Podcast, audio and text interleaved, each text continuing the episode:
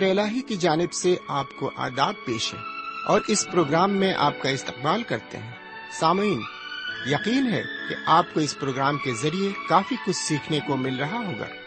ہماری دعا ہے کہ اس کے ذریعے بے شمار برکتیں حاصل کریں۔ اب آپ کی خدمت میں سلاطین کی پہلی کتاب پیش ہے۔ اس کتاب کا موضوع ہے حضرت داؤد کی مخصوصیت۔ تو آئیے چلتے ہیں خدا کے کلام کی طرف اور سنتے ہیں خدا کے خادم کے ذریعے آج کا یہ پیغام لیکن ایک گیت کے بعد۔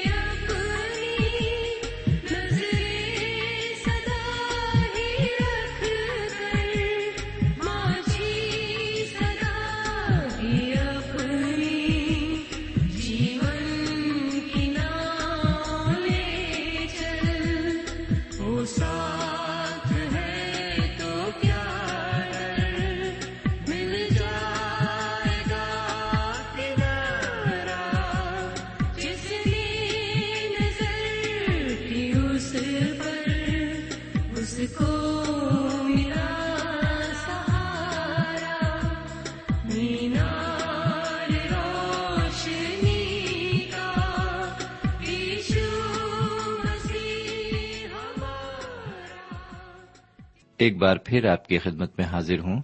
سلام قبول فرمائیے۔ ایک بار پھر خدا و تعالی نے ہمیں یہ موقع عطا فرمایا کہ ہم اس کے کلام پر غور و فکر کر سکیں۔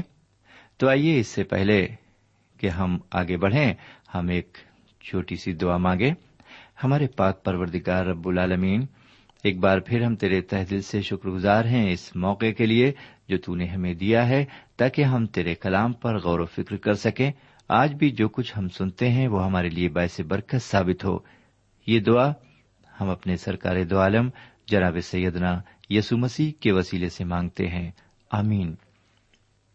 سمن ابھی تک ہم سلاطین کی پہلی کتاب کے پانچویں باپ تک اپنا مطالعہ ختم کر چکے ہیں۔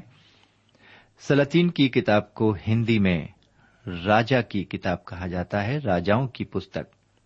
پچھلے پانچویں باب میں ہم نے دیکھا تھا کہ حضرت سلیمان نے اسرائیلیوں کو ایک پرامن اور خوشحال حکومت دی۔ اسی لیے ان کی حکومت ایک وسیع اور عظیم حکومت کہلائی۔ ان کی حکومت ایک عظیم حکومت کے نام سے جانی گئی اور وہ بھی ایک عظیم بادشاہ کہلائے۔ ان کی حکومت کی کامیابی کے پیچھے ہمیں تین خاص باتیں نظر آتی ہیں۔ ان کے والد بزرگوار حضرت داؤد کی محنت حکومت کی بھلائی کے لیے حضرت سلیمان کی خدا سے دعا اور خدا کی طرف سے دی ہوئی انہیں عقل سلیم۔ میرے بھائی، اس سے پہلے حضرت سلیمان خود اپنی عقل کا سہارا لیتے یا اپنے صلاح کاروں کی رائے پر بھروسہ کرتے، انہوں نے سب سے پہلے اس مسئلے کو خدا کے سامنے رکھا اور اسی سے مدد مانگنا چاہی۔ اس لیے خدا و تعالی نے انہیں عقل سلیم عطا کی تاکہ وہ حکومت کو بڑی سوجھ بوجھ کے ساتھ چلا سکیں۔ لیکن آج کے حکمراں کیا کرتے ہیں؟ کیا وہ حکومت کی باغ ڈور سنبھالنے سے پہلے خدا سے مدد مانگتے ہیں؟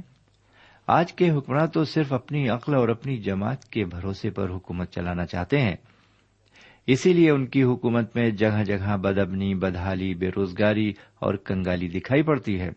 اور اسی لیے ان کی حکومت میں طرح طرح کے سیاسی بحران بھی دکھائی دیتے ہیں۔ سمین بائبل شریف بتاتی ہے کہ بادشاہ اور حاکم خدا کی طرف سے مقرر کیے جاتے ہیں۔ اس لیے جب کوئی حکومت یا بادشاہ عوام کی بھلائی اور بہبودگی سے ہٹ کر کام کرتا ہے، تو خدا اسے اور اس کی حکومت کو جلد اکھاڑ پھینکتا ہے۔ میرے بھائی، حکومتوں کا زوال تبھی شروع ہوتا ہے جب وہ خدمت خلق سے ہٹ جاتی ہیں۔ اور خدمت خلق سے ہٹ جانا آئین خداوندی کے خلاف ہے۔ خدا و تعالیٰ ایسی حکومت کو زیادہ دنوں تک کبھی قائم نہیں رکھ سکتا۔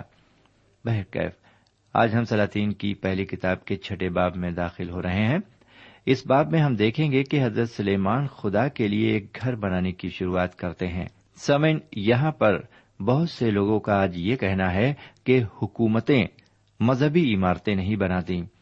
لیکن اگر آپ بائبل کی تواریخ اور دنیا کی تواریخ کو دیکھیں تو مذہبی عمارتوں کو تعمیر کرنے میں حکومتوں کا بہت بڑا ہاتھ رہا ہے۔ اس لیے جہاں تک میں سمجھتا ہوں تو میری تو ناقص عقل یہی کہتی ہے کہ ایک سیکولر اور جمہوری حکومت وہی ہے جو مذہبی معاملات میں بھی عوام کی مدد کرے اور انہیں اپنا بھرپور تعاون دے۔ بہرکیف، سامن، یہ جو ہیکل حضرت سلیمان بنانے جا رہے ہیں، یہ ان کے والد بزرگوار کا خواب ہے۔ وہ اپنے والد صاحب کے خواب کی تکمیل کرنے جا رہے ہیں۔ خدا نے حضرت داؤد سے فرمایا تھا کہ تو میرے لیے ایک گھر تعمیر کرانا۔ چونکہ حضرت داؤد جنگ میں بہت زیادہ مبتلا رہے اور ان کے ہاتھ سے کئی ناجائز قتل بھی ہو گئے۔ اس لیے خدا و تعالیٰ نے انہیں اس مبارک کام کو انجام دینے سے روک دیا اور فرمایا، تیرا بیٹا سلیمان میرے لیے اس گھر کو بنائے گا۔ پانچویں باپ کی آخری حصے میں ہم نے دیکھا تھا کہ حضرت سلیمان ہیکل تعمیر کرنے کی ساری تیاریاں مکمل کر چکے ہیں۔ اب آئیے ذرا دیکھتے ہیں کہ آگے کیا ہوتا ہے۔ چھٹے باپ کی پہلی اور دوسری آیت پر چلتے ہیں۔ سمن پہلی آیت سے یہ پتا چلتا ہے کہ خداون کے گھر کی تعمیر کی شروعات کب ہوئی۔ آپ کو معلوم ہو کہ بنی اسرائیل مصر کی غلامی میں تھے۔ خداون تعالیٰ نے حضرت موس علیہ السلام کی قیادت میں انہیں مصر کی غلامی سے آزاد کرایا۔ بنی اسرائیل کو وہ اس ملک میں لایا جس ملک کو دینے کا وعدہ اس نے اپنے دوست حضرت ابراہیم علیہ السلام سے کیا تھا۔ بن اسرائیل کو مصر کی غلامی سے آزاد ہوئے چار سو اسی سال ہو چکے تھے۔ خداون کے گھر کی تعمیر جب شروع ہوئی، اس وقت تک حضرت سلیمان بادشاہ چار سال تک حکومت کر چکے تھے۔ اس گھر کی تعمیر کی شروعات دوسرے مہینے میں ہوئی، جو کہ زیو کا مہینہ کہلاتا ہے۔ لکھا ہوا ہے، اسرائیل پر سلیمان کی سلطنت کے چوتھے برس زیو کے مہینے میں جو دوسرا مہینہ ہے، ایسا ہوا کہ اس نے خداون کا گھر بنانا شروع کیا۔ میرے بھائی، دوسری آیت خداون کے گھر کی وسط کے بارے میں بیان کرتی ہے۔ اس گھر کی لمبائی ساٹھ ہاتھ، چوڑائی بیس ہاتھ اور اونچائی تیس ہاتھ تھی۔ سمین خداون کا یہ گھر اونچائی میں خیم اجتماع سے تین ہاتھ اونچا تھا۔ سمین خداون کا یہ گھر جسے سلیمان بادشاہ نے تعمیر کرایا بہت چھوٹا تھا۔ پھر بھی یہ گھر نایاب اور بیش قیمتی تھا۔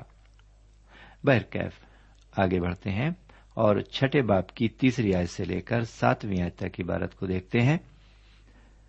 میرے بھائی، اس گھر کی تعمیر کے بارے میں میں صرف ایک بات کہنا چاہوں گا۔ خداوند کا یہ گھر ہیکل سے دگنا بڑا تھا۔ یہ گھر تین طرف سے تین منزلہ عمارت سے گھرا ہوا تھا۔ یہی وہ جگہ تھی جہاں کاہنوں کے رہنے کا بندوبست تھا۔ یہ کاہن اس وقت تک رہتے تھے جب تک وہ خدمت کرتے تھے۔ ہیکل کے سامنے ایک برامدہ تھا۔ جو گھر کی چوڑائی کے مطابق بیس ہاتھ لمبا تھا اور اس گھر کے سامنے اس کی چوڑائی دس ہاتھ تھی۔ پھر پیتل سے مڑھی ہوئی قربان گاہ کی لمبائی، چوڑائی اور اونچائی بیس بائی بیس بائی دس ہاتھ تھی۔ ہیکل کی قربان گاہ پانچ بائی پانچ بائی تین ہاتھ تھی۔ وہاں دس شمدان تھے اور دس میزیں تھیں جن پر نظر کی روٹیاں رکھی جاتی تھیں۔ سمعین خداون کے گھر میں فرنیچر کی تعداد کافی بڑھا دی گئی تھی۔ سمعین اس گھر کی تعمیر میں تیس ہزار اسرائیلی لگائے گئے تھے۔ ان کے علاوہ ایک لاکھ پچاس ہزار کو الگ سے کام پر لگایا گیا۔ سور کے بادشاہ ہیرام نے تعمیری سامان مہیا کیا۔ اس گھر کی تعمیر میں سات سال اور چھ مہینے کا وقت لگا۔ سامعین خداون کا گھر دیے گئے نمونے کے مطابق بن کر تیار تو ہو گیا، لیکن روحانی معیار پر یہ ہمیشہ کمتر رہا۔ یہاں روحانیت کم، دنیاویت زیادہ دکھائی دینے لگی۔ سب سے پہلی بات یہ کہ یہ گھر بڑا پیچیدہ تھا۔ ہیکل کی سادگی اور پاکیزگی ختم ہو گئی تھی۔ حضور کریم جناب سیدہ مسیح کے دور میں جب ہم اس گھر کو دیکھتے ہیں، تو یہاں ہم پاتے ہیں کہ یہ گھر خدا کا گھر نہ رہ کر رسم و رواج اور روایتوں کا گھر بن گیا تھا۔ روحانیت بالکل جاتی رہی۔ اسی لیے حضور کریم نے اسے ڈاکوؤں کی کھو بھی کہا۔ یہی بات آج کے عبادت خانوں میں بھی دکھائی پڑتی ہے۔ یہ عبادت خانے روحانیت سے بالکل خالی ہیں۔ لوگ دکھاوے کے لیے عبادت خانوں میں آتے ہیں۔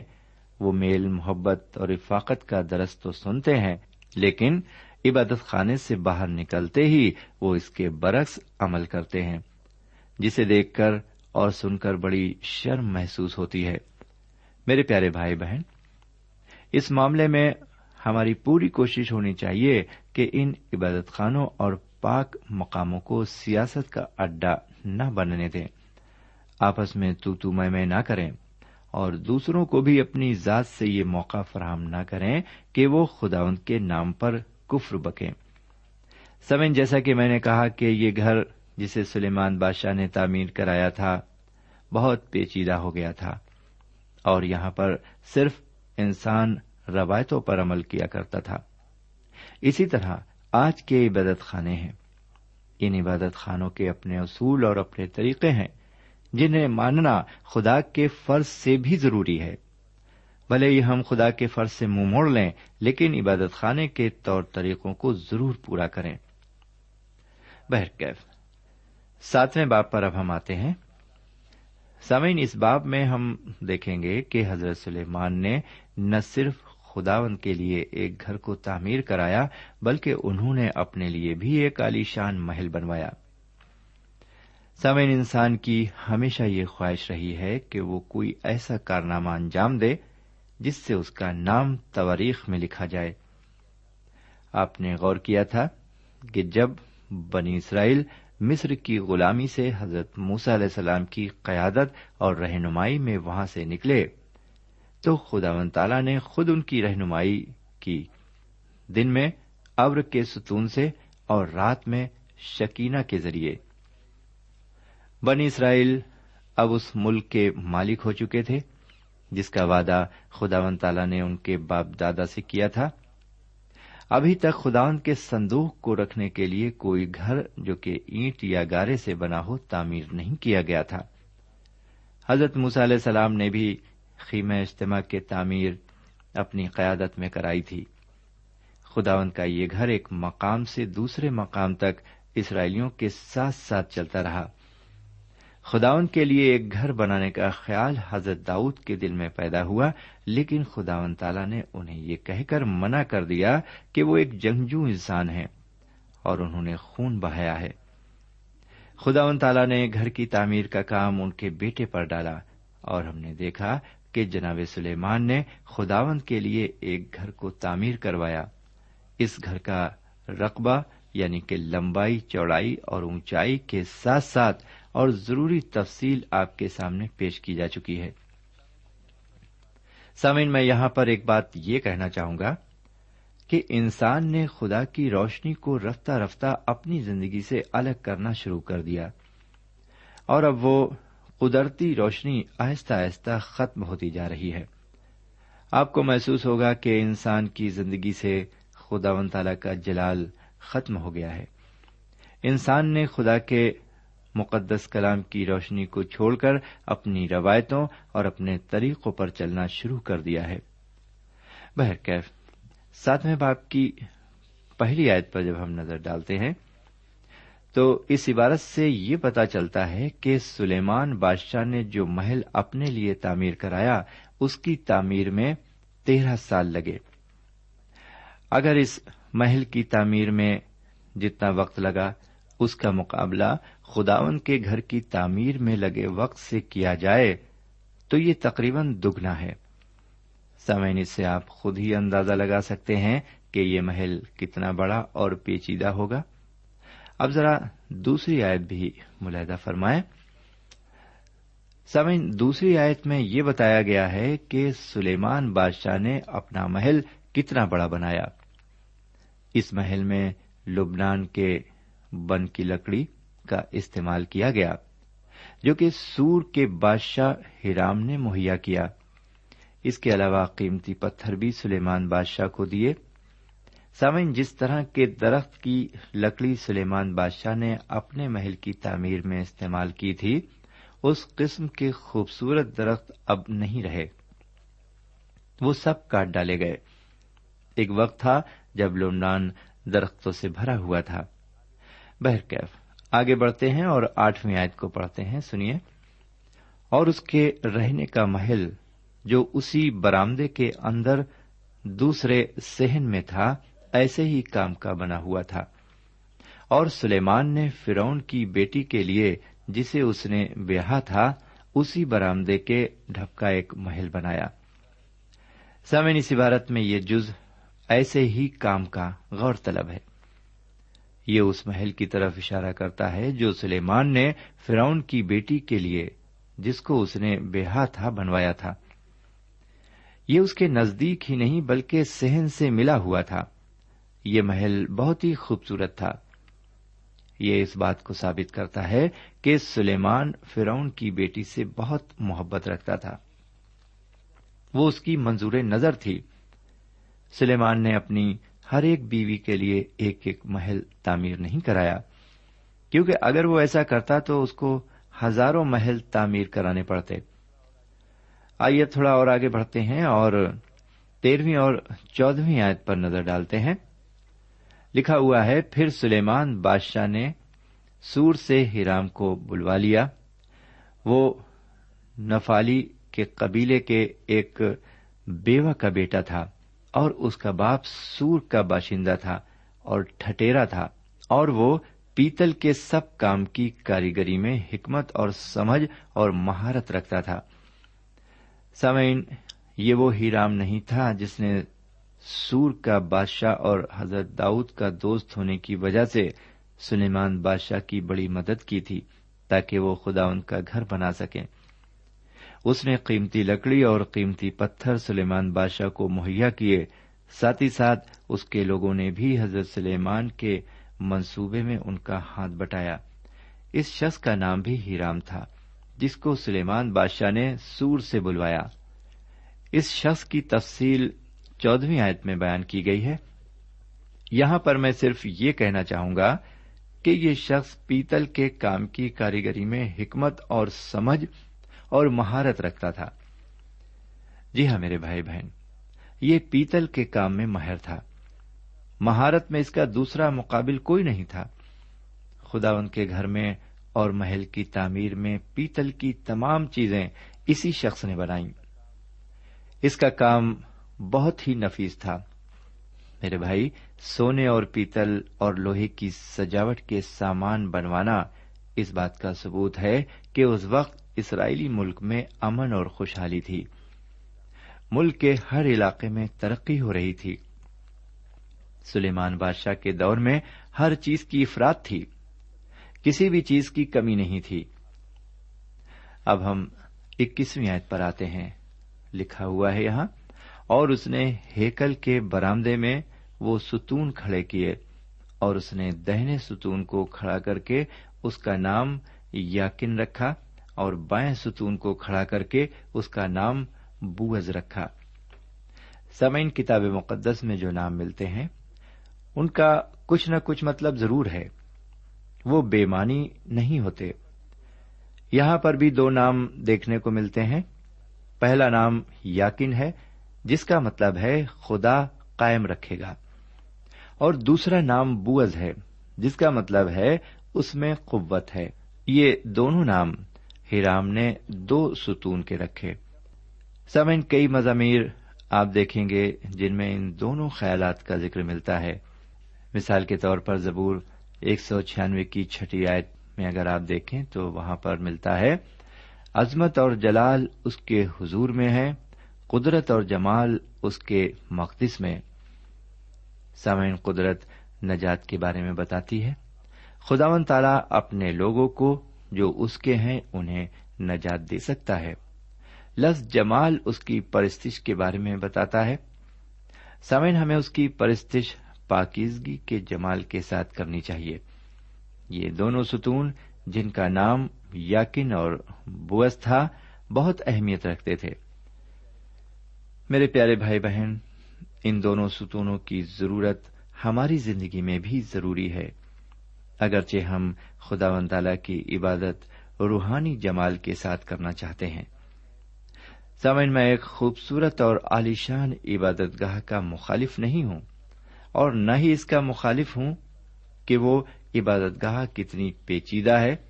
جس طرح یہ عمارت تھی جسے سلیمان بادشاہ نے خداون کے گھر کے نام سے تعمیر کرایا تھا لیکن میں یہ ضرور چاہتا ہوں کہ عبادت گاہ میں لوگوں کی زندگی تبدیل کرنے کی قوت ہونی چاہیے۔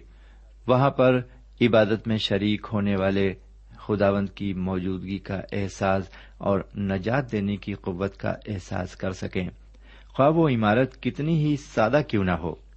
اگر ایسا نہیں ہوتا تو خدا کے نام کی بنائی ہوئی عالیشان عمارت بے مانی ہے۔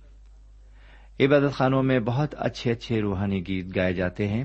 یہ بہت اچھی بات ہے۔ اگر ان گیتوں کا لوگوں کی روحانی زندگی پر اثر نہیں ہوتا، تو یہ گیت بھی بے معنی ہے سامن ضرورت اس بات کی ہے کہ عبادت خدا کے کلام کے مطابق ہونی چاہیے۔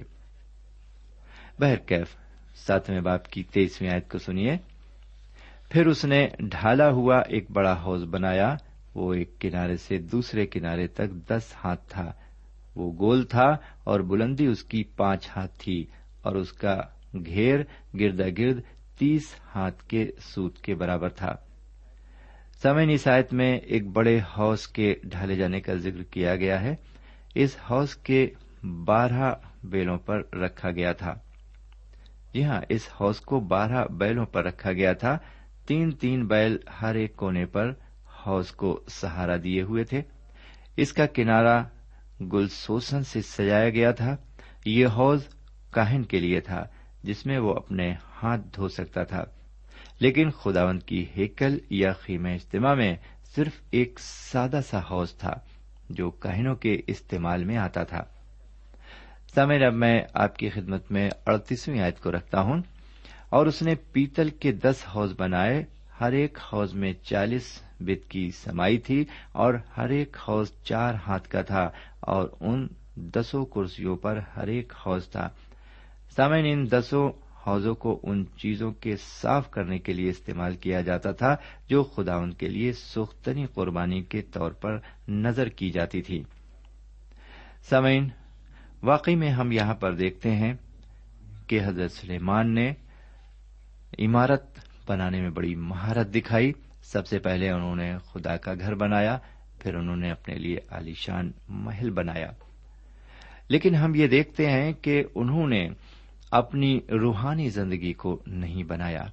نہ ہی اسے اچھی طرح سے تعمیر کیا اور نہ ہی اسے اچھی طرح سے سنوارا اور سجایا، جس کا انجام ہم ان کی آخری زندگی میں دیکھتے ہیں کہ ان کی روحانی زندگی بالکل فنا ہو گئی۔ اب ہم یہیں پر آج کا مطالعہ روکتے ہیں اور اگلے پروگرام میں پھر یہاں سے شروع کر سکیں گے۔ تب تک کے لیے ہمیں اجازت دیجیے خدا حافظ۔ سامعین، اس مطالعے سے آپ کو روحانی تقویت حاصل ہوئی ہوگی۔ ہمیں یقین ہے، آپ اپنے تاثرات سے ہمیں ضرور نوازیں گے۔ ہم آپ کے خط کے منتظر رہیں گے۔ ہمارا پتا ہے، پروگرام نور ال post box number one five seven five Sialkot Pakistan. پتا ایک بار پھر سن لیں۔ پروگرام نور ال پوسٹ باکس نمبر ایک پانچ سات پانچ سیال کوٹ پاکستان۔ اب آپ ہم سے ٹیلی فون اور ای میل سے بھی رابطہ قائم کر سکتے ہیں۔ ہمارا ٹیلی فون نمبر ہے nine two three four four six four zero four five seven eight. نو دو تین چار چار چھ چار صفر چار پانچ سات آٹھ ہمارا ای میل پتا ہے N A M three nine four nine eight hotmail dot com N A M three nine four nine eight hotmail dot com ہمارے پروگرام کا وقت اب یہیں پر اختتام پذیر ہوتا ہے اگلے پروگرام میں خدا کے کلام کے ساتھ پھر ملیں گے۔ تب تک کے لیے اجازت دیں۔ خدا حافظ۔